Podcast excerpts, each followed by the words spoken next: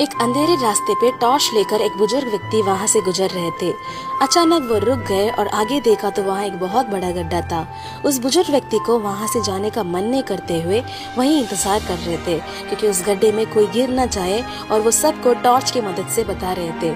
उस बुज़ुर्ग व्यक्ति के जैसे ही आज बहुत मसीह के बच्चे आपके लिए अपने सब काम को छोड़कर नरक के उस गड्ढे में आप गिर ना जाए, ये कारण वो टॉर्च के समान यशु को और उनके वचन को आपको बता रहे हैं।